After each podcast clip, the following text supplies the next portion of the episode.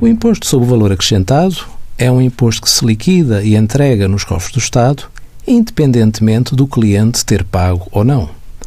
Igualmente, o exercício do direito à dedução nas compras é efetuado independentemente de ter havido pagamento ao fornecedor.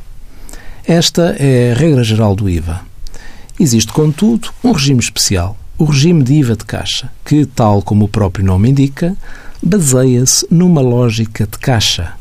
O operador económico só liquida o imposto quando recebe do adquirente, que seja sujeito passivo, mas, reverso da medalha, também só pode deduzir o IVA contido nas compras quando pagar ao seu fornecedor.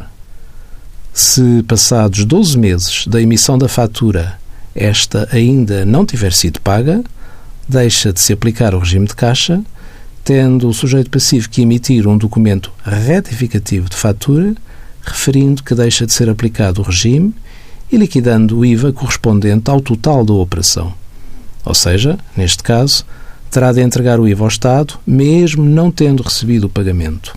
As faturas emitidas ao abrigo deste regime especial devem ter uma série também especial e conter a menção IVA regime de caixa. Trata-se de um regime que pode ser favorável a empresas e empresários cujo prazo médio de recebimentos seja inferior ao seu prazo médio de pagamentos. Envie as suas dúvidas para conselhofiscal.occ.pt.